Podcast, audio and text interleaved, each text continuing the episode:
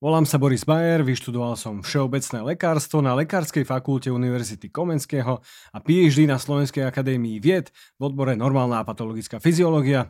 V tomto podcaste sa venujeme medicíne dlhovekosti a teda najnovšej medicíne tohto tisícročia, prevencii chorôb, životosprávou a výživou, fyziológii a popularizácii vedy založenej na dôkazoch a mnohým ďalším.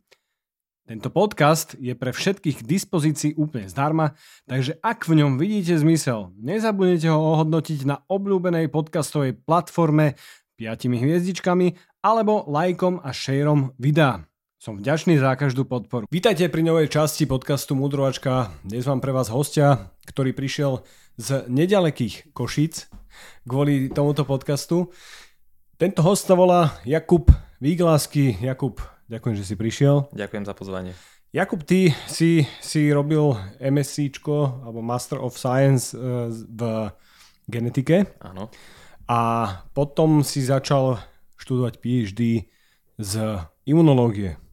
Áno. A teraz si v ktorom ročníku? V prvom. V prvom ročníku. Super. A skús mi možno povedať, že čo ťa ťahalo k tomu, aby si študoval genetiku?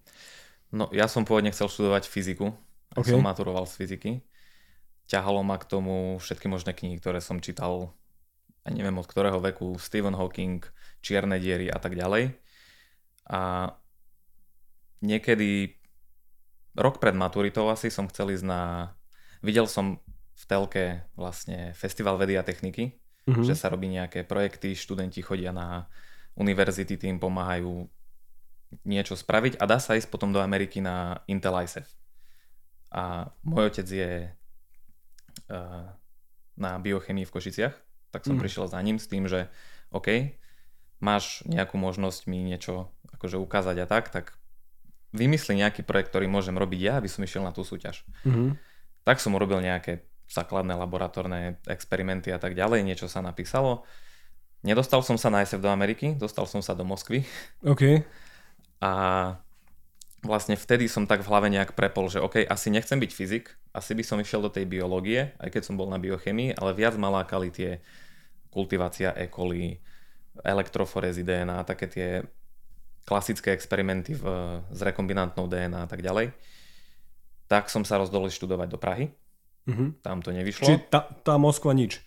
Uh, Moskva bola súťaž. To, mm-hmm. bola, to bol postup z, z festivalu vedy a techniky. Mm-hmm v Moskve sme niečo odprezentovali, všetky postre boli po rusky, naše boli po anglicky, veľa sme si s nikým nepokecali, mm-hmm. ale bol to zážitok. Okay.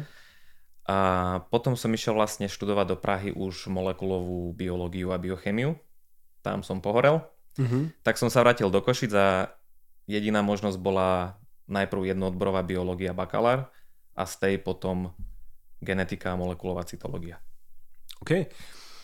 Takže a... vlastne som prešiel nejak z fyziky až, až po až po imunológiu. Ale to ja si myslím, že tá fyzika je extrémne dôležitá. Aj v tej biochemii hrá nejakú rolu. Tá, tá, tá nehovorím, že taká štandardná fyzika z, zo strednej školy, ale, ale je dôležité vedieť nejaké základné fyzikálne parametre, keď chce človek rozumie tomu ľudskému telu. A je niečo v živote, čo ťa ťahalo k tomu, aby si sa venoval genetike?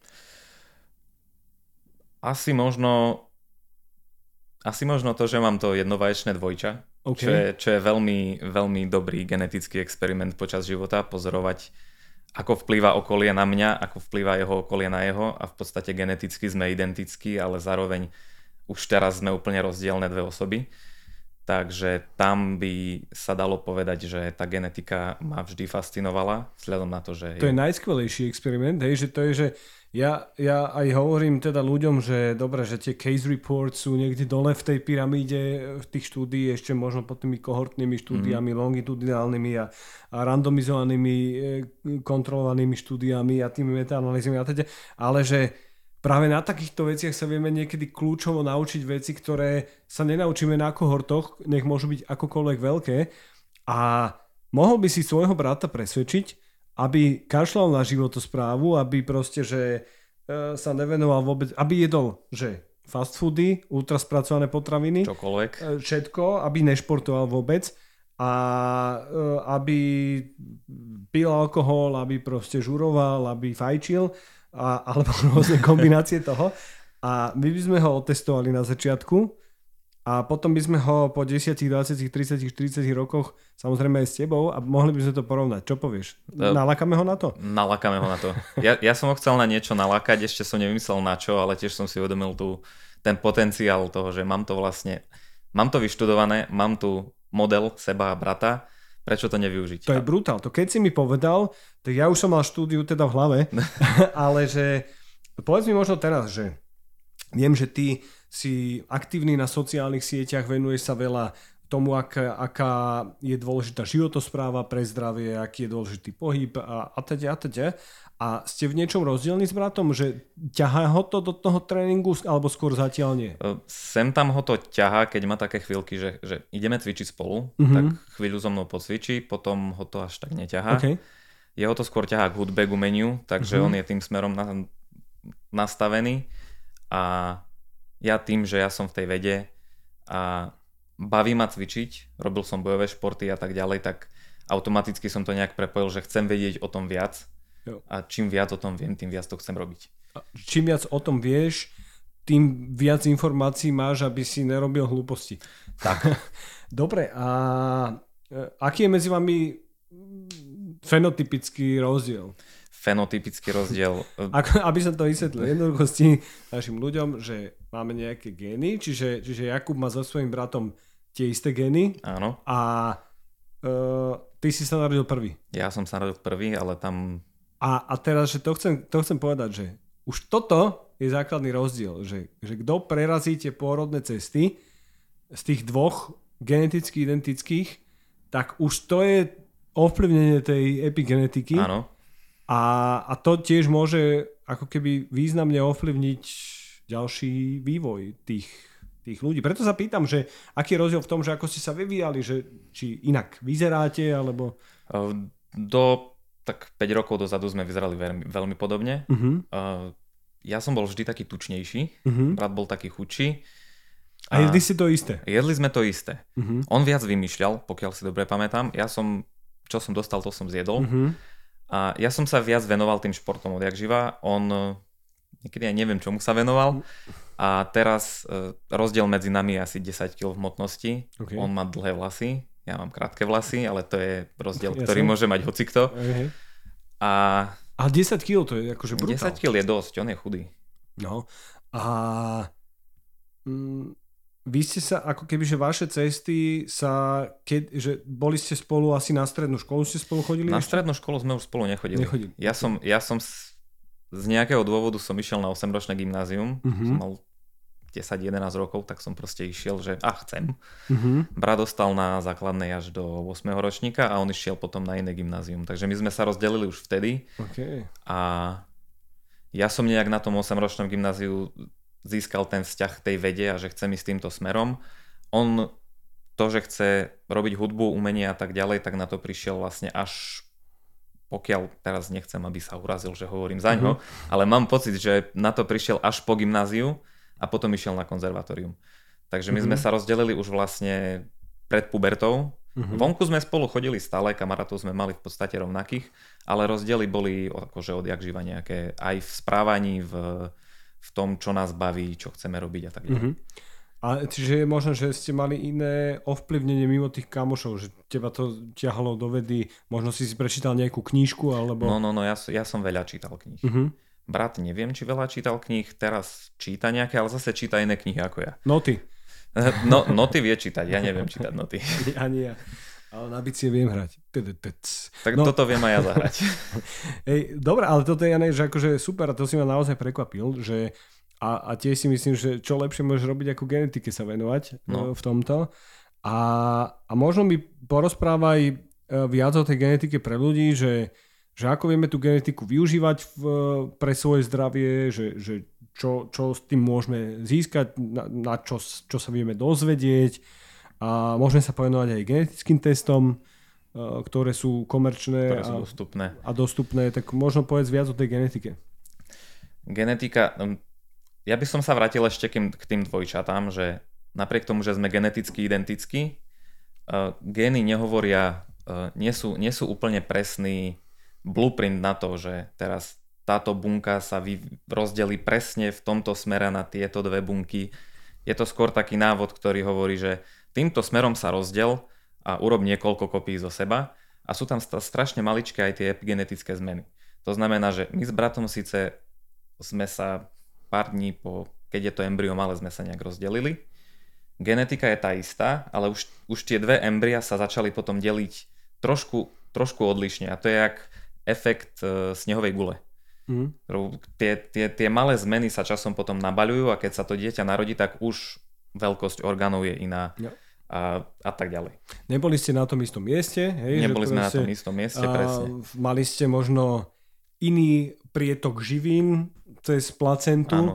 a už to ovplyvňuje, samozrejme, akože tomu rozumiem. No, čiže, čiže to je nejaký ten manuál. Ja, ja som to možno už v nejakom podcaste alebo možno nejakom videu hovoril, že že genetika to je ten recept, keď si kúpiš knihu receptov, mm. ale potom každý má inú rúru, inak nakalibrovanú, možno inak využitú, Presne. má iné cesto, eh, iné, inak tučné mlieko. A každý, a teda, teda. každý z tých receptov potom ten, ten, ten kuchár môže prečítať aj trošku inač. Jo, jo, jasné, určite. Takže geny sú, genetika vlastne hovorí o tom, že ako je to, je to plán nejakého tela, organizmu alebo človeka, ale nehovorí o presných teraz, že tu presne v tomto centimetri hlavy ti narastú, narastie toľko vlasov a tu toľko.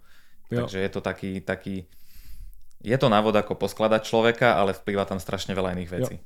A čo sa ešte v tom návode môže stať, hej, že napríklad v tom recepte, uh, teraz poviem neslušné slovo, ale tak bolo neslušné slovo, že v tom recepte môže byť uh, napríklad veta, že ak si túto múku dostal. Ale môže byť tlačová chyba a v ďalšej knižke môže byť, že ak si túto múku dosral. Presne tak. Je to jedno písmeno? Je to jedno písmeno. A, a robí, absolútne to zmení vetu. Zmení to význam a to sú mutácie. Jo. A mutácie tým pádom, tým, že menia význam, tak mutácie vo veľa prípadoch môžu zmeniť význam, čo sa týka, môžu zmeniť text, ale nezmenia význam toho textu, lebo máme degenerovaný genetický kód. To znamená, že DNA koduje aminokyseliny po troch, ale tie aminokyseliny sú jedna aminokyselina kodovaná viacerými trojicami, kodónmi. Tým pádom ja môžem zmeniť jedno písmeno a stále vo výslednom proteíne bude tá istá aminokyselina. Takéto mutácie sa dejú bežne v tele a často, aj keď nie sú opravované, tak neurobia žiadnu škodu. A potom sú presne tie mutácie, ktoré menia význam a tie majú potom aj patologicky nejaký výsledok, napríklad kosačikovitá anémia je veľmi krásny príklad, ktorý sa často uvádza a to je jedno písmeno, ktoré mení jednu aminokyselinu v hemoglobine a tým pádom potom tí ľudia, ktorí majú dve kopie poškedené, tak majú iný tvar erytrocitov, iná sa tam viaže kyslík a nie je to pekný život. Jo, jo, jo. A to je jeden z tých krásnych príkladov, lebo to sa učí asi všade na To sa učí asi myslím, všade, že... no. Dobre, a uh, skúsme možno viac tej genetike, že uh, mňa veľmi zaujíma aj ten čas, že genetika je evolúcia. Ja tvrdím, že drvia väčšina chorôb, ktoré teraz vznikajú a majú aj nejaký genetický podklad, tak tá genetika ne, alebo tie zmeny nevznikli preto, že nás chceli zabíjať, ale preto, že nás kedysi pred niečím chránili. No veľa, veľa z tých e, dnešných e, chronických ochorení sú, sa, sa dajú podľa mňa a veľa z toho som už aj si tak sám doma naštudoval. E, veľa z týchto ochorení boli v minulosti adaptácie na napríklad obdobie bez potravy, obdobie bez vody a tak ďalej a tak ďalej. Tým, že dnes žijeme v dobe, kde máme všetkého prebytok, tak sa tieto adaptácie stávajú skôr nejakým, nejakou nevýhodou, ktoré potom zapínajú ten patologický smer, že máme vlastne chronické ochorenia, zápalové ochorenia. Veľmi často tam hrá úlohu zápal. Jo. No, e, akože absolútne, že jeden základný e, príklad, hoci je možno trošku komplikovanejší, je, že e, keď má niekto vrodene, alebo teda dedične, zvýšené hladiny lipoproteínu A. Lipoproteín A je alebo zvýšená hladiny lipoproteínu A je dyslipidémia, ktorá je pomerne častá v populácii, že hovorí sa, že do tých 10% má že vážnu uh, tú hyperlipidémiu lipoproteínu A, nejakých do 20% takú strednú a, a 30 možno percent takú, že, že nižšiu. Hladinu a, a lipoproteín A je vlastne, uh, že keď máme LDL cholesterol, taký štandardný, tak uh, všetky tie tuky sú obviazané tou bielkovinou, čo je apolipoproteín B100, mm-hmm. hej, čiže aby, keďže sú to hydrofobné látky, tak krvi by sa nemohli hýbať. A, a tam vznikla jedna taká, taká, taký malý upgrade toho, že tento lipoproteín, klasický LDL cholesterol, kde je apolipoproteín B100, tak je tam disulfidovou väzbou naviazaný taký glykoproteín, ktorý sa volá, že apolipoproteín malé A. A je to taký chvostík z toho. Uh-huh. A celý, celý ten komplex sa volá lipoproteín A. Uh, ja to vysvetľujem teda divákom, ja viem, že ty tieto veci vieš. A, ale teda, že čo sa deje s tým, že, že stane sa extrémne proaterogénna štruktúra, a protrombogénna štruktúra a prozapalová štruktúra.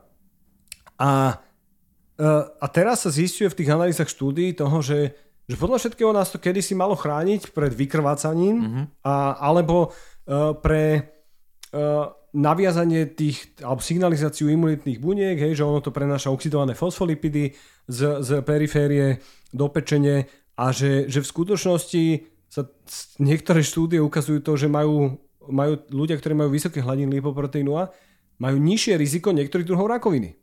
No, Čiže, v každej čiže, nevýhode je nejaká jo, výhoda. Jo, to, to isté aj keď sa bavíme teraz, že Alzheimerová choroba, hej, tam sa zase apolipoproteín E zistuje a tam, tam podľa všetkého mali tu ľudia výraznú, výrazný benefit z toho, že, že E, menej umierali na parazitárne ochorenia mozgu, čo kedysi nás vedelo zabíjať oveľa viac. A teraz sa vieme vrátiť znova ku kosačikovej tej anemii, jo. kde pokiaľ máš len jednu kopiu poškodeného genu, máš rezistenciu voči malárii. Jo. Preto sa jo. to udržalo a napriek tomu, že e, homozygoti, ktorí majú teda dve kopie poškodeného genu, majú veľmi ťažký život a nedožívajú sa vysokého veku, tak práve heterozygoti, ktorí majú len jednu poškodenú kopiu genu, majú lepšiu šancu prežiť maláriu. Jo. A presne tá, ten výskyt toho genotypu, že kde majú jednu kopiu, sa presne, tam, tá, tá mapa sa prekrýva s výskytom malárie. Jo. Takže... To, to isté je aj pri autoimunitných ochoreniach e, čreva, pri, pri zápalových ochoreniach e, čreva, kde sa zistuje, že tie gény, ktoré teraz podmenujú vzniky, e, alebo teda vznik u, u ľudí, tak kedy si chránila pred morom. No.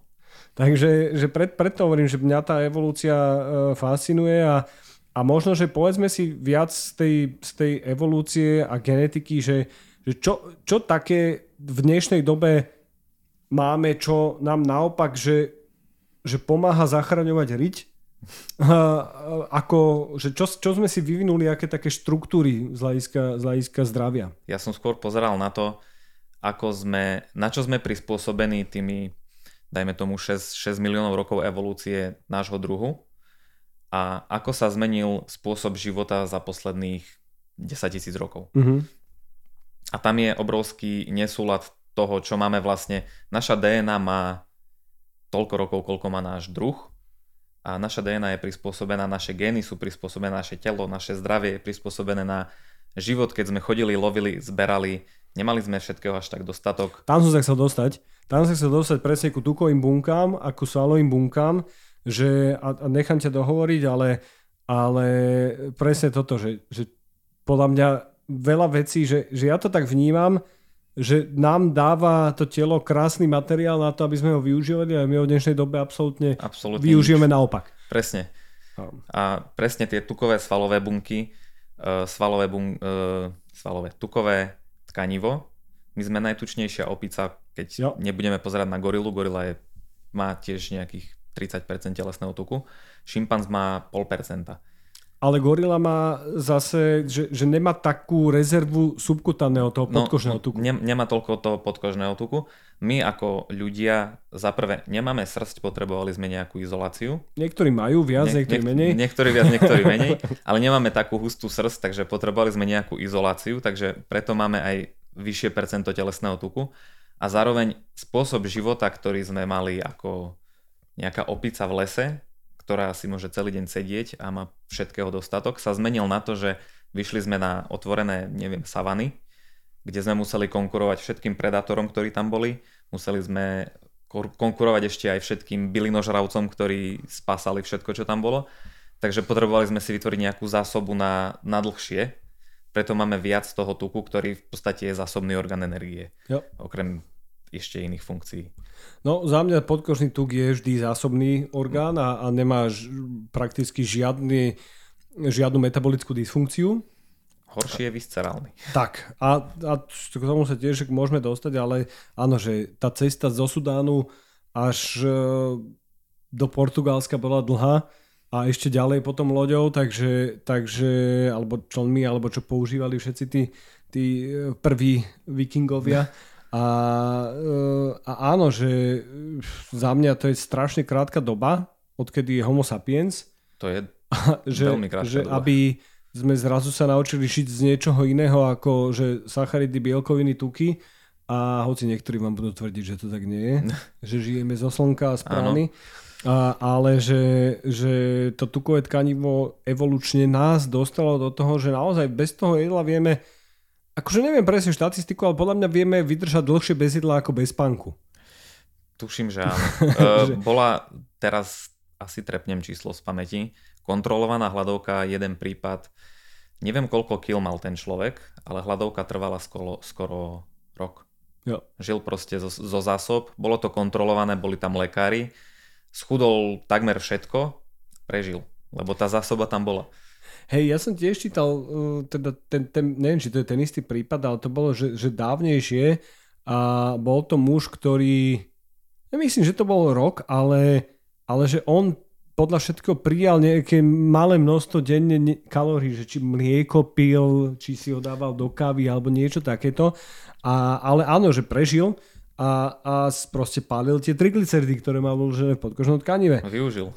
Určite. A, a teda za mňa určite je to také, že veľakrát, ja nad tým aj stále tak rozmýšľam, že, že často sa už začneme byť nervózni, keď dve hodiny nemáme jedlo, ale pritom akože to je, keď sa pozrieme, ako sme žili 100 rokov dozadu, hej, že keď, keď ja som zažil ešte moju prababku, ktorá zomrela ako 95-ročná a hovorila o prvej, druhej svetovej vojny, vojne a, a teda akože keď ukrývali Židov, tak, uh, tak uh, vedeli, že niekedy ich proste ne, nemôžu ísť pozrieť 2-3 dní a, a potom akože tí, tí Židia, ktorých ukrývali, sa často dožili, že obrovského veku. Ja nehovorím, že tam je nejaká kauzalita teraz v tom, ale uh, ja si stále myslím, že, že čo ťa nezabije, to ťa poznačí a potom ťa posilní a ono naozaj sa podľa mňa dostávame k tomu, že, že my tie bunky musíme vedieť trošku aj proste hecovať. Musíme ich aj vedieť využiť hlavne. Jo.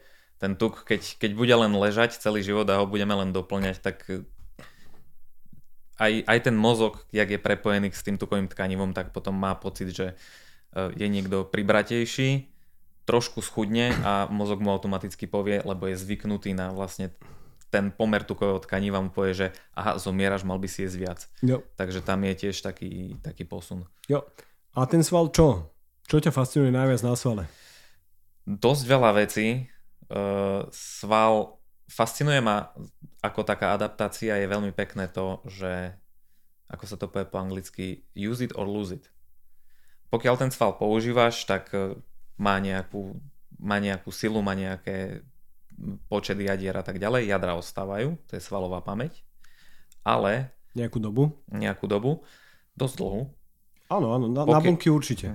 Uh, pokiaľ ten sval nepoužívaš, začne atrofovať a to je tiež jedna z adaptácií na to, že ľudia síce boli vyvinutí na pravidelný pohyb, teda necvičili, ale veľa chodili, museli veľa behať a tak ďalej a tak ďalej, ale zároveň tí, ktorí nevedeli šetriť energiu, by neprežili. Takže ľudia sa... Ne, neexistovala selekcia proti inaktivite, takže ľudia, ktorí boli dostatočne aktívni, aby zabezpečili potravu, ale dostatočne inaktívni, aby oddychovali, aby šetrili s energiou, tak presne tí ľudia, presne preto tam je tá adaptácia, že aj tie svaly, pokiaľ ich nepoužívaš, nepotrebuješ miň, sval je strašne energeticky náročný orgán. Keď je aktívny určite. Keď je aktívny. Takže preto tam bola selekcia na to, aby keď ho nepoužívaš, aby si nemenial zbytočne energiu, tak ten sval proste atrofuje a šetrí, celé telo šetrí energiu. Preto tam je aj tá selekcia, že prečo jo. sme v podstate leniví. Jo a ja si myslím, že to je presne, že ako hovoríš, že tá, tá evolúcia v tom, že jednak áno, ľudia, ktorí majú problém s tým, že stále priberajú, väčšinou evolučne sú na tom v skutočnosti dobre, že vedia byť metabolicky adap- viac adaptovaní. Na to to vidíme v tých metabolických komorách, že keď im nedávajú jesť, tak oni proste uh, otočia tým, uh, tým knoflikom teploty a všetkého Hej. a proste začnú sa dávať do šetriaceho módu a zase naopak tí, čo majú problém pribrať, čo stále hovoria, že mám problém pribrať, to je to, že, že uh, thrifty a spendthrift, že mm-hmm. šetriči a teda spalovači, že tí proste im nedávajú jesť a oni sa na to vôbec ne, ako neadaptujú a keď Hej. im dajú jesť, tak začnú spalovať ešte viac jak blázni a, a podľa mňa to je to, prečo nevedia často tí ľudia pribrať svalovú hmotu, lebo proste oni majú nejaký svoj bazál, kde ich chce ich telo držať, hej, že tá genetika, je to hej. nejak na, nakombinované u nich, že, že nechcú, nechce to telo, aby mal veľa svalov, lebo proste ešte budeš viac spalovať, že ty Presne. spaluješ už tak zá, akože základnou uh, základným životom veľa kalórií a že teraz chceš ešte, aby si mal ďalšie svaly. No, to si ľudia neuvedomujú. Vtedy mu neostáva nič iné, ak jesť viac. No. A, dobre, a čo sa týka tej evolúcie, myslíš si, že sa ľudstvo dostane do štádia, kedy sa budeme dožívať podstatne viac ako teraz? Nemyslím si. Nemyslím si, lebo tá DNA sa tak rýchlo nemení a keď sa nezmenila za posledných 100 tisíc... Akože jasné, že evolúcia stále prebieha, ale s tým, ako sa správame nielen k sebe, ale aj k planete a tak ďalej, neverím, že sa ľudstvo dostane do bodu, kedy by prežilo tak dlho, aby sme mali nejakú významnejšiu zmenu v DNA a vlastne neviem, koľko tam je rokov limit teraz podľa génov a tak ďalej, nejakých 120 rokov sa uvádzalo, alebo niečo také. A tie, tie zdroje sa líšia, že, že predpokladá sa, že možno tých 140 sa Hej. raz niekto dožije, mm, ale áno, že nebude to 300 rokov. Medicína, ktorá funguje a funguje, tak nám umožňuje žiť dlho, ale jednu vec nezastavíme a to je čas a hromadenie napríklad mutácií v somatických bunkách, čo potom vedie k rakovine a iným týmto ochoreniam. Jo. Takže môžeme doladiť každý jeden detail, ale určite narazíme na nejaký limit, kedy to už ďalej proste nepôjde a tá kvalita, bude, tá kvalita života bude tak nízka, že pokiaľ ti niekto nenahrá proste mysel na harddisk, tak sa ti neoplatí žiť. Jo, jo, ale však áno, podľa mňa, že žiť kvalitne 100 rokov je vždy lepšie ako nekvalitne 200. No. Dobre, a čo tie genetické testy? Lebo ty si teraz povedal, že z tých somatických buniek vznikajú, vznikajú rôzne formy rakoviny. Štandardne myslím, že, že a na to si asi zavolám skôr klinického onkologa. Asi skôr. A, ale že, že asi koľko, že min, minimum 5% alebo koľko je vlastne z, z, tých, z tej germline, teda z, z tých zárodočných buniek uh, rakoviny, ale že uh, tie genetické testy, tam sa chcem dostať, že čo nám to vie povedať o zdraví momentálne? Ako sú na tom tie komerčné genetické testy? Mal som jeden z tých genetických testov a vlastne oni sú robené pre bežnú populáciu, takže tam sú tam nejaké rizika, intolerancie, všetko popísané ako aby to pochopil normálny človek. Ale ja som sa samozrejme, samozrejme pozrel na aj tú vedeckú časť, ktorú tam väčšinou dodajú. A dá sa tam zistiť veľa rizikových alel, teda verzií genov, ktoré človek môže niesť ktoré geny má, od, ktor- od ktorého rodiča to tam nezistíš, ale zistíš tam proste, že máš jednu kopiu takú, druhú takú, v závislosti od toho, čo sa sleduje. Príklad, ja, to už vidno aj na mojej koži, že riziko melanomu asi bude vysoké a pri riziku melanomu ti vypíšu krásne všetky, všetky polymorfizmy, ktoré sú asociované s vyšším rizikom rakoviny kože. Mm-hmm. Takže dá sa tam zistiť, potom otázne je, že či naozaj tie polymorfizmy sedia aj s databázou a s literatúrou, lebo našiel som tam chyby, ktoré boli že presne naopak, ale tak e, čo sa dá čakať od komerčného testu, jo. takého pre, pre bežnú populáciu, nedá sa mať všetko 100%. Ale to riziko dá sa zistiť z genetických testov, riziko rakoviny, riziko nejakej ischemickej choroby srdca a neviem čo. A stále je to iba a nejaká časť rovnice. Stále je to nejaká časť rovnice, hej. Uh, neviem, ako sa to hovorí, že genetika nabije zbraň, ale okolie stlačí spúšť. Tak uh, riziko je jedna vec, druhá vec je potom, ako sa s tým rizikom vysporiadame. Jo. Sú prípady, kedy boli, neviem, ženy s geneticky, s genetickým vys, s vysokým rizikom e, rakoviny prsníka a v živote ju nedostali a ženy, ktoré proste to riziko geneticky nemali, ju dostali. Jo. Hej, takže... A tam sú zase tiež niektoré gény, ktoré hovoria väčšinou o tom, že nie že či dostanú, ale kedy. Ano. Čiže napríklad brca 1, brca 2. Hej. Uh, ale áno, presne ako hovorí, že si bledokožec, takisto ako ja som bledokožec a, a vieme, že teraz je tam nejaká predispozícia, ale keď sa budeme natierať, budeme sa vyhýbať nejakému extrémne veľkému dáv, dávkam, dávkam UV žiarenia, tak. Hej. Takže stále s, s rizikom sa dá manipulovať. Jo. A ja to, to isté tvrdím, že niečo sa cez tie testy dá zistiť, niečo podľa mňa ešte je strašne málo štúdí na to. A... hlavne strašne málo vieme o našej DNA. Jo? Je tam písmen, je tam 3,5 miliardy. Z toho minulý rok sa len podarilo dosekvenovať, teda dočítať posledné jo. kusy od telomery k telomere. Vlastne každý, každý je, každé jedno písmeno už konečne vieme, kde sú. Z toho je veľmi málo percent tých písmen kóduje reálne gény, ktoré mm-hmm. tvoria nejaký proteín a ten proteín vykonáva nejakú funkciu. Potom je tam strašne veľa regulačných oblastí, ktoré regulujú samotné gény, ktoré kódujú proteíny. To je podľa mňa ešte dôležitejšie ako tie samotné gény u nás, u ľudí, lebo viem, viem tie, tie pomery, že množstvo zvierat a nielen zvierat, vraj aj rastlín, tých génov má oveľa viac, ako, ako tých funkčných génov ako človek má oveľa Rast, viac. Rastliny majú väčšinou viac genov, oni majú aj strašne veľkú DNA. Jo. Ale zase máme veľa genov, ktoré s drozofilou, obyčaj, obyčajnou ovocnou mužkou máme nejakých spoločných nejakých 2800 genov, proste základné funkcie, mm-hmm. ktoré bunka musí vykonávať. Jo. Tie máme spoločné aj s rastlinami, so zemiakom a máme jo. jednu tretinu DNA spoločnú so zemiakom, jo. takže nejaké základné životné atributy tam musia byť e, zakodované. A zase z s takým šimpanzom máme 98% zhodu. Cca, no. Majú, šimpanz majú jeden chromozom viac, ale gény sú tam v podstate identické. Zmena je presne v tej regulácii. Že prečo nevyzeráme ako opica a prečo opica nevyzerá ako my. Ale gény sú tam takmer tie isté. Skúsme si možno uh, ísť trošku hlbšie do tej genetiky, a, a, ale zase jednoducho to vysvetliť ľuďom, že čo sú to tie gény, bavili sme sa o tých alelách, čo sú to tie alely, čo sú to chromozómy, tie písmenka, čo je ten uh, A, čo je ten G, čo je ten, ten C. C a čo je ten štvrtý, ktorý T. je v DNA iný ako v RNA. Hej. Uh, no, kto sa pozrie na históriu genetiky, na Mendela, ako sa hral s hráškom a krížil rastliny a pôjde tak historicky potom dopredu, tak v podstate genetiku ľahko pochopí. Mendel križil, križil hrách a pozeral sa na veci, ktoré mohol v súčasnej dobe vidieť. To, to bol český kňaz, český, ktorý žil kedy v 17. 18. storočí? CCA tak nejako? CCA tak nejak. V tom istom uh, v období, ako Darwin žil. No, prekryvali sa jo. tie obdobia. Aj tam mám potom dobrú poznámku k tomu, čo som sa niekde dočítal a neviem, či, či to je pravda, ale je to pekné. No a vlastne Mendel kryžil rastliny a pozeral sa na tvar semien, farbu semien, farbu kvetov a to je asi všetko, čo si teraz spomeniem. Hrášok a, myslím konkrétne. Hrášok, hej, hral sa s hráškom. A on pozeral vlastne na tie znaky, ktoré videl a on to nazval, jemu vyšli potom, jak to krížil, tak mu vyšlo, že keď skrížim takú rastlinu s takou, ich potomstvo bude mať také kvety. Keď skrížim tú s tou, ich potomstvo bude mať také kvety alebo také semena. On to nazval ako nejaké faktory, ktoré sa dedia.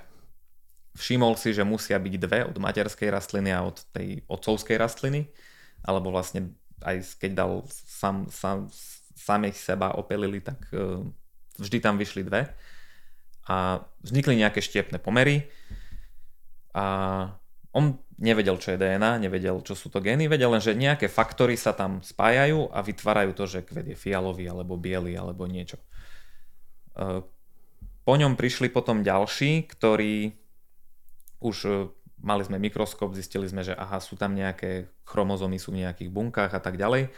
A medzi tým, ak prišiel Darwin, ktorý riešil niečo úplne iné ako Mendel, tak e, začiatkom 20. E, storočia prišiel Morgan, Thomas Han Morgan, on robil presne na drozofilách na ovocných muškách a on riešil už, ako sú usporiadané gény na tých chromozómoch.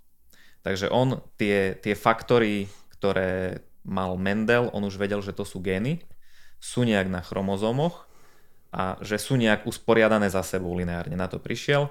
On to chcel ináč vyvratiť, on to potvrdil a dostal za to Nobelovú cenu. Takže vedel potom, OK, že sú gény nejak lineárne usporiadané. Potom prišiel e, Watson a Crick, objavili štruktúru DNA a už od štruktúry DNA sa roz, rozbehla genetika, molekulová biológia do všetkých smerov a dnes vieme, že DNA je dvojzávitnica molekula, sú to dve vlákna, obidve vlákna majú nejaké poradie písmen ATGC, v podstate to je molekula, všetky tie hexagóny a organická chemia. Adenín, guanín, cytozín, tymín. Áno, a poradie týchto písmen, ako napíšeš A, T, A, A, A, G, T, C, T, T, T, T, potom čítajú nejaké enzymy a tie čítajú v podstate tie gény zapísané v tých, v tých A, T, G, C. A, a paruje sa Ačko s Tčkom? Paruje sa Ačko s Tčkom, na tom druhom vlákne sú tým pádom, máš jedno vlákno ATGC a oproti na druhom vlákne v tej dvojzávitnici sú potom, že oproti Ačku je Tčko, oproti Cčku je Gčko a, a všetky tieto. Tým pádom automaticky, keď sa organizmus rozmnožuje, tieto dve vlákna sa rozdelia a keď vznikne nové vlákno proti jednému oproti druhému, tak vznikne presná kopia, lebo vždy sa paruje Ačko s Tčkom, Gčko s Tčkom.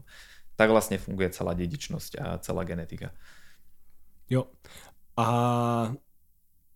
potom, čo sa deje s tou DNA? Tá DNA sa niekde zamotáva? Tá DNA sa Lebo potom... DNA je iba maličká, maličká časť bunky a a ona sa ako keby, že, že rozširuje, rozširuje, ja tu mám niekde ten obraz. Hej. Tuto. Kondenzácia. Potom ho možno, to máš, to máš uh, toto, ťahak. tak čo sa deje s tými, s tými uh, bázami? A, a, a chcem sa dostať totiž to ku tej epigenetike, že čo to vlastne je, čo to obaluje tie naše gény a ako to vieme využiť do praxe. No tá DNA v podstate ona v bunke je na veľmi malom mieste v jadre, ale keď tu DNA by sme vyťahli z bunky, tak tuším jedna bunka má okolo 2,5 metra DNA, čo je dosť veľa. A aby mohla byť v tej malej bunke zbalená, tak sa potrebuje kondenzovať do chromatínu.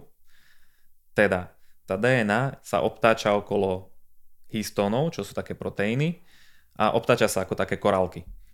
Tie korálky sa potom obtáčajú okolo seba a toto celé obtočené sa znova obtača okolo seba, až vzniká celý chromozom, čo sú vlastne tie také ako X, Y to vyzerá. A toto sa vojde pekne do bunky. Jo. A teda to, čo obaluje tie gény, študuje epigenetika Áno. a tie epigenetické zmeny môžu regulovať to, ako sa ako tie sa naše gény aktivujú alebo, alebo neaktivujú. Či sú zabalené či... alebo otvorené a či sa prepisujú alebo nie. A presne, presne tam má význam aj tá DNA, o ktorej veľa nevieme, nekodujúca DNA. Jo.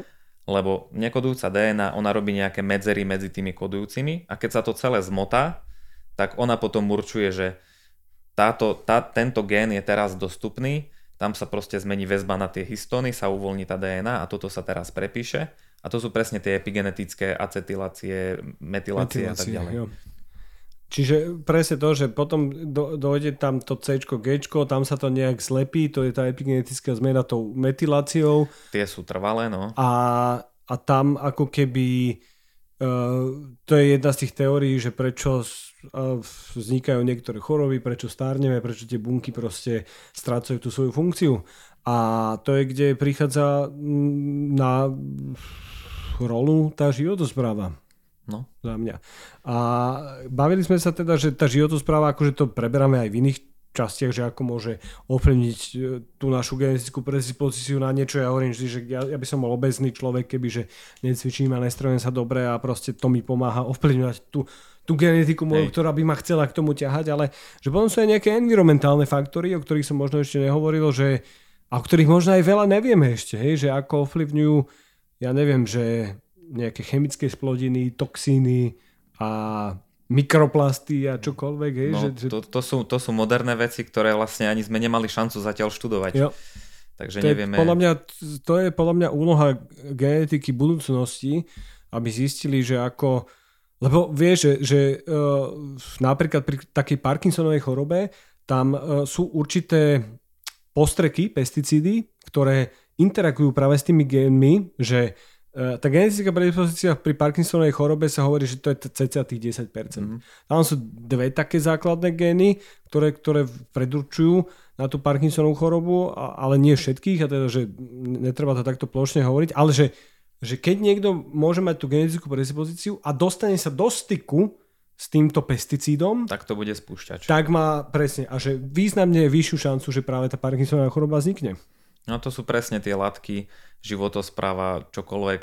Priamo DNA, naša DNA interaguje s okolím, geny interagujú s okolím a okolie interaguje s genmi. A to je, uh, hovorí sa, že nature or nurture, jo. ale v podstate toto je také veľmi zjednodušené, lebo tam je tá interakcia neustála, že ako ktoré gény sú za akých okolností aktívne, ktoré, aké, neviem, aká strava, čo vplyvňuje a tak ďalej. Jo. Uh, dobre, uh, z tej genetiky môžeme možno prebehnúť na tú imunológiu. Snáď niečo viem. a čo ťa najviac zaujíma z imunológie? Uh, momentálne to, čomu sa venujem, a to je komplementový systém a jeho vzťah k vírusom.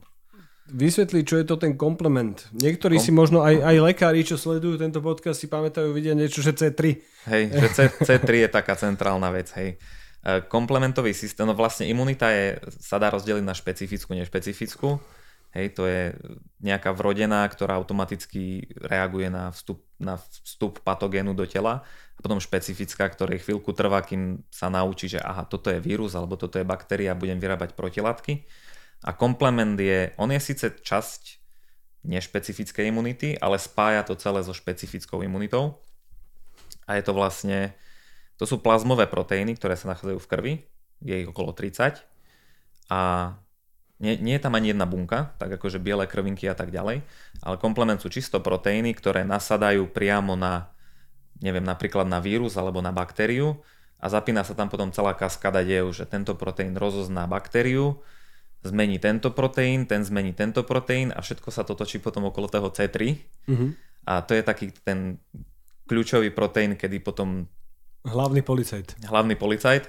A on je zase evolúcia, to je evolučne veľmi starý systém, už hubky, čo sú tie na, na oceánskom dne alebo na útesoch, tak už oni majú pod, proteín podobný C3. Mm-hmm. Takže vlastne tento, ten komplementový systém je veľmi starý, ale zachoval sa, lebo funguje a zároveň ako sa aktivuje, tak potom komplement vie robiť to, že urobí diery do baktérie alebo diery do obaleného vírusu, ktorý má membránu. A vedľajším, kvázi vedľajším produktom sú potom anafilatoxiny. To sú také malé fragmenty, ktoré sa oddelujú z tých jednotlivých zložiek, ktoré tam spolu interagujú a tie potom zvolávajú bunky imunitného systému. Či už e, do zápalovej reakcie, alebo potom aj bunky špecifickej imunity. Mm. Takže to, toto ma teraz tak e, asi najviac baví, lebo sa tomu venujem a vo vzťahu k vírusom, RNA vírusom mm-hmm. a tak ďalej. Na čo si prišiel počas toho, ako študuješ tie vírusy a komplement? Zatiaľ som na veľa neprišiel. A čo, aká je tvoja hypotéza? Čo chceš, na čo chceš prísť? Hypotéza, hypotéza tam je, že samotné vírusy ako interagujú s tým komplementom, lebo ináč by komplement akože nefungoval, ale potom majú nejaké proteíny, ktoré nie sú štruktúrne, teda netvoria štruktúru toho vírusu, ale sú to, sú to proteíny, ktoré sa podielajú na replikácii a tak ďalej. A niektoré z tých proteínov pri niektorých vírusoch sa dostávajú von z infikovanej bunky a oni interagujú s tým komplementom, čo potom má za následok, to bol krásny mechanizmus, ako prebieha hyperaktivácia komplementu pri koronavíruse, čo vlastne bolo to, čo zabíjalo. Eh, proteín N, okolo, okolo ktorého sa obvíja RNA, on sa dostáva z infikovaných buniek vonku a vie sám o sebe aktivovať na novo celú tú kaskádu. A keď je ho veľa a aktivuje sa toho strašne veľa, tak príde celosystémový zápal, zlyhanie orgánov a tak ďalej. Cytokinová búrka. Cytokinová búrka a tak ďalej.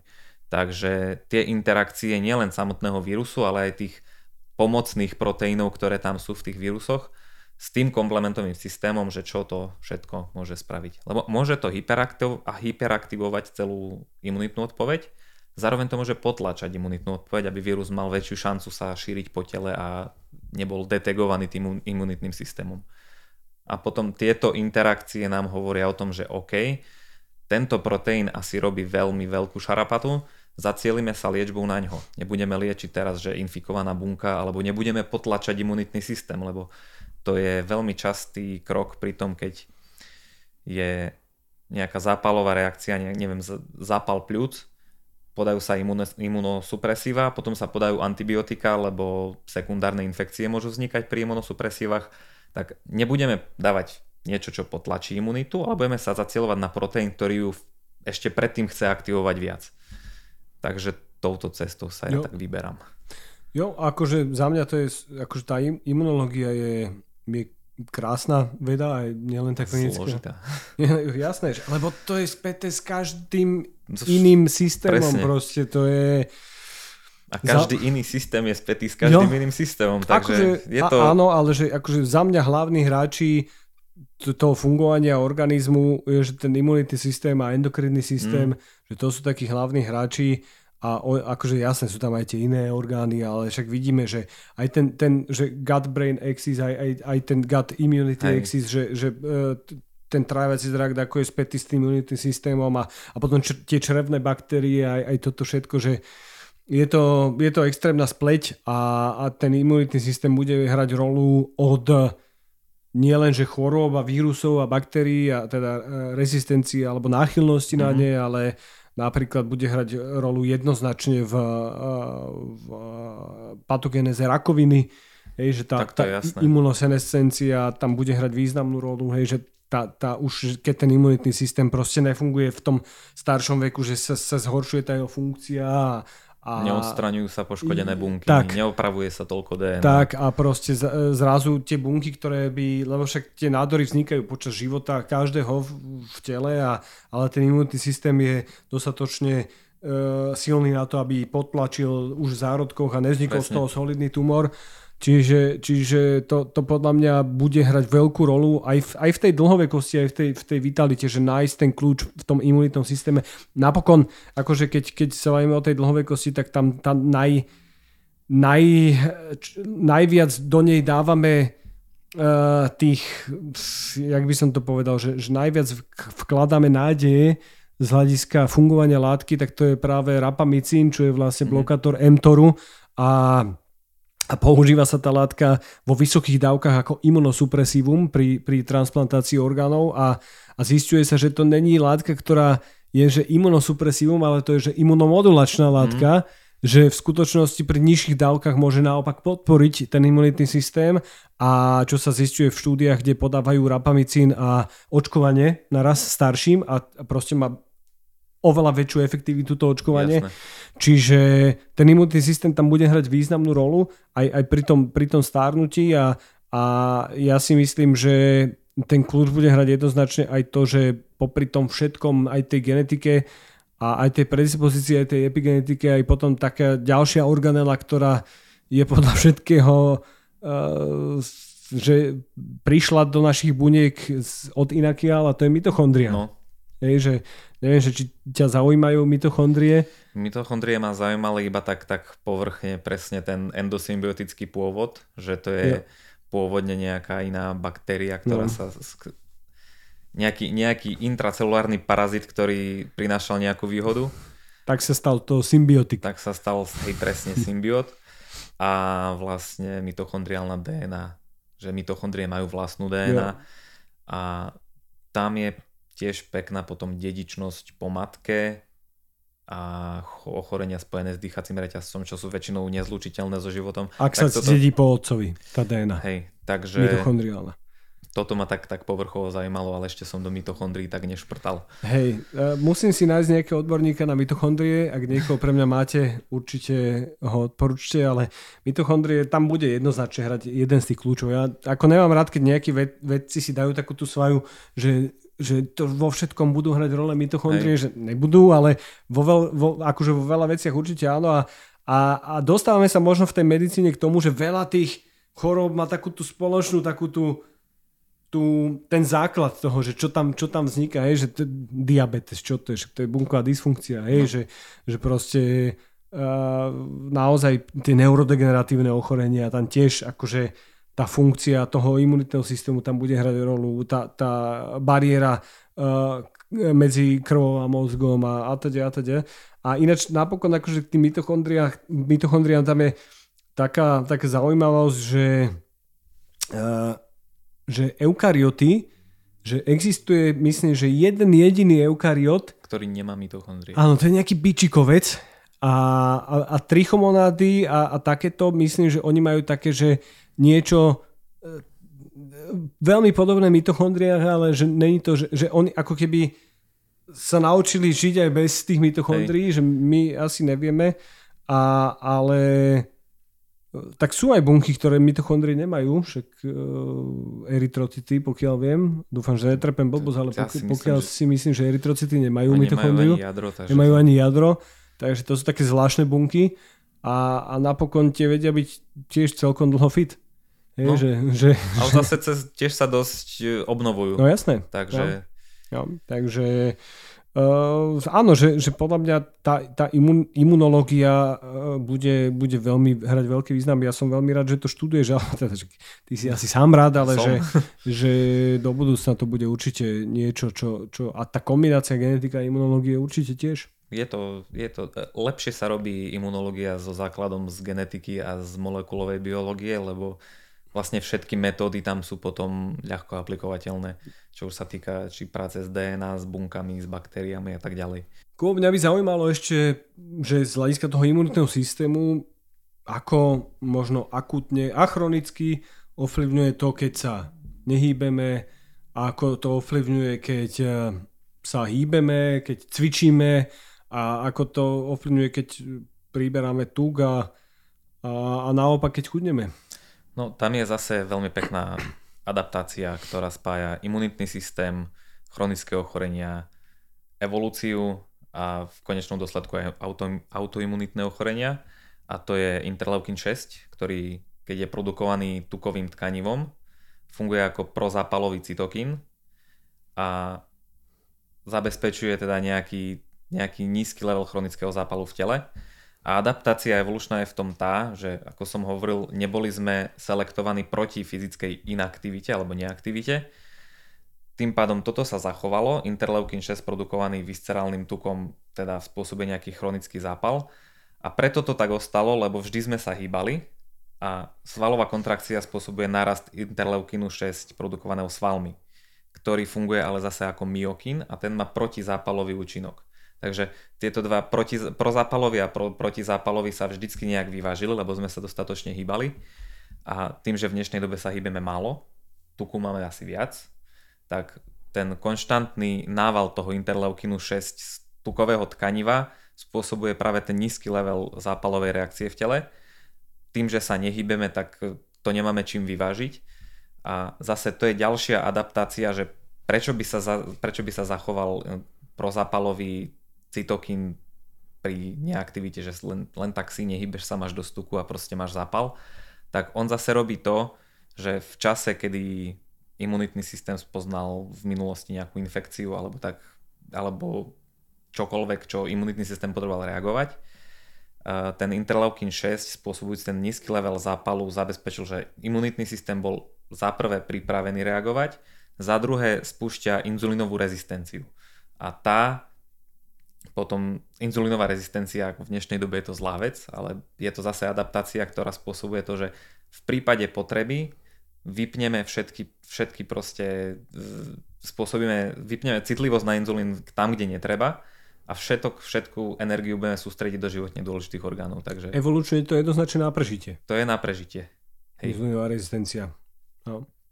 Čiže, čiže áno, pre, a, aj ako keby zase vieme, že keď sa adaptuje aj športovec a produkuje menej tých cytokínov, vrátane interleukínu 6, tak eh, počas tej športovej aktivity, keď to zosumarizujeme, že, že eh, športová aktivita plus tá následná adaptácia tých svalov a teda, tak čím sa zníži vlastne to vyplávanie týchto prozápalových látok a ten zápal v, v potréningu, tak tým aj menej spaluje potom ten športovec. No. Čiže je to aj, aj taká, že adaptácia potom na to, kedy sa stretávame, že keď niekto už strašne veľa maká, maká, maká a zrazu už uh, nespaluje a myslí si, že mal by spalovať podľa hodiniek veľa, Hej. veľa a nespaluje, tak proste tak jedna z tých častí je práve ten imunitný systém. Ten imunitný systém je všade a vlastne e, nebuď, e, keby imunitný systém fungoval 100%, čo bohužiaľ nemôže, tak v podstate by sme vedeli žiť veľmi dlho. Že to som možno pri tom mTORe nepovedal. E, že, že ľudia si často myslia, že to sa že vypína, zapína, je to celotelovo, ale v skutočnosti je pravda, že to má afinitu, proste aj ten rapamicín, ktorý sa používa na blokáciu alebo utlmenie toho mTORu má afinitu napríklad viac na biele krvinky mm. ako na niektoré iné bunky a, a proste uh, podľa všetkého to nebude fungovať, že, že takto plošne a nefunguje to tak, že zapína sa, vypína sa bodka. No, Hej, že, to jasné. že to si často ľudia, lebo veľakrát potom počuje, že ale keď budeš jesť veľa bielkovín alebo veľa energie a budeš mať veľa leucínu v strave, tak budeš to stále aktivovať a proste na to štúdie zatiaľ ešte nemáme. A podľa všetkého uh, veľa ľudí si potom z toho zoberie, že však treba mať potom málo bielkovín v strave a a tým pádom budeme predlžovať svoj život, ale v skutočnosti, keď sme sa dneska bavili, koľkokrát si povedal slovo bielkoviny? Že z čoho sú, že, z čoho sú tie, hej, že epigenetická štruktúra okolo DNA, čo to je bielkoviny, hej? No. Že uh, signalizačné molekuly, čo sú to bielkoviny? bielkoviny? Množstvo hormónov bielkoviny. Imunitný systém, akože absolútny základ, hej? biele krvinky, z čoho to asi je. Uh, takže, takže v skutočnosti naozaj, že a vidíme to napokon na, na ľuďoch často, tí, čo, čo majú e, problémy napríklad s mentálnou anorexiou a majú, že, že kriticky malo bielkovín v strave a následne aj v tele, tak, tak majú extrémne problémy s imunitou.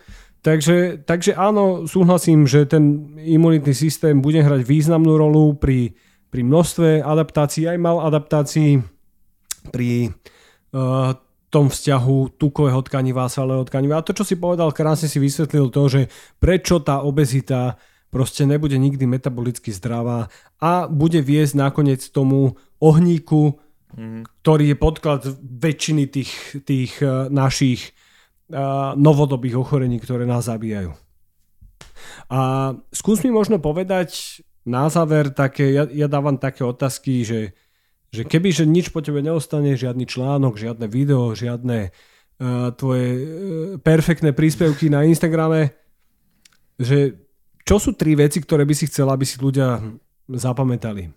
Akože o mne, alebo mm. tak všeobecne? Akože čo, čo by si chcel, aby po tebe ostalo? Že tri veci z hľadiska, teda nemyslím tým nejaké, akože nejaké tvoje kľúčové súkromné veci, čo by si chcel povedať, ale môžeš aj tie v kľude, ale že profesne ako špecialista na niečo, čo si myslíš, že by si mali hodne? Aby si nechali tú takú zvedavosť v sebe, bo deti majú strašne pekné otázky, strašne veľkú zvedavosť a ako starneme, tak sme menej a menej zvedaví a radšej hneď veríme niečomu, jak by sme sa pýtali.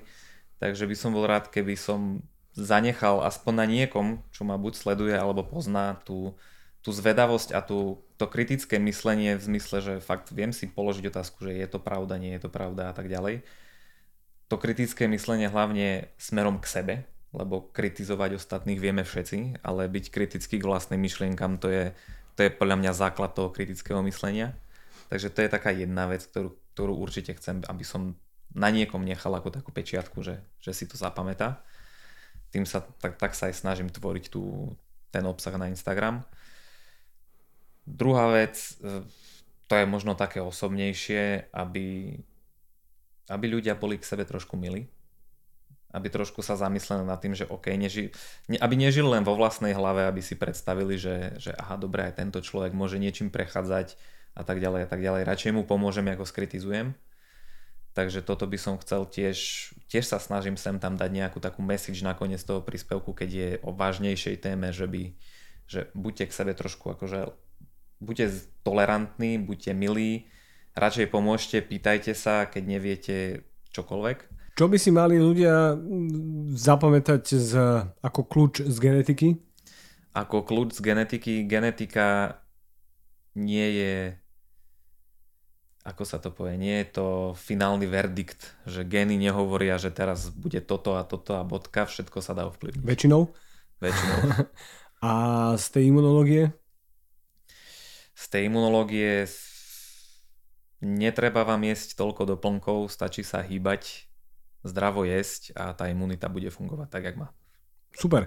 Jakub, povedz mi, že kde ťa ľudia môžu nájsť, kde ťa môžu sledovať? Sledovať na Instagrame sciencer.v a to je asi všetko, kde ma môžu nájsť. Super. Ja ti ďakujem veľmi pekne, že si prišiel z Košic sem, aby si sa podelil so svojimi vedomosťami pred uh, našimi divákmi a poslucháčmi. Uh, takže dámy a páni, v tomto podcaste Mudrovačka náš host bol Jakub Výglasky. Ďakujem za pozvanie. Tento podcast má iba informačný charakter. Informácie z tohto podcastu neslúžia ako diagnostika a terapia vášho zdravotného stavu. Využitie informácií a hlavne nesprávnym spôsobom je na divákov a poslucháčov vlastné riziko. Počúvanie podcastov nesupluje návštevu vášho lekára.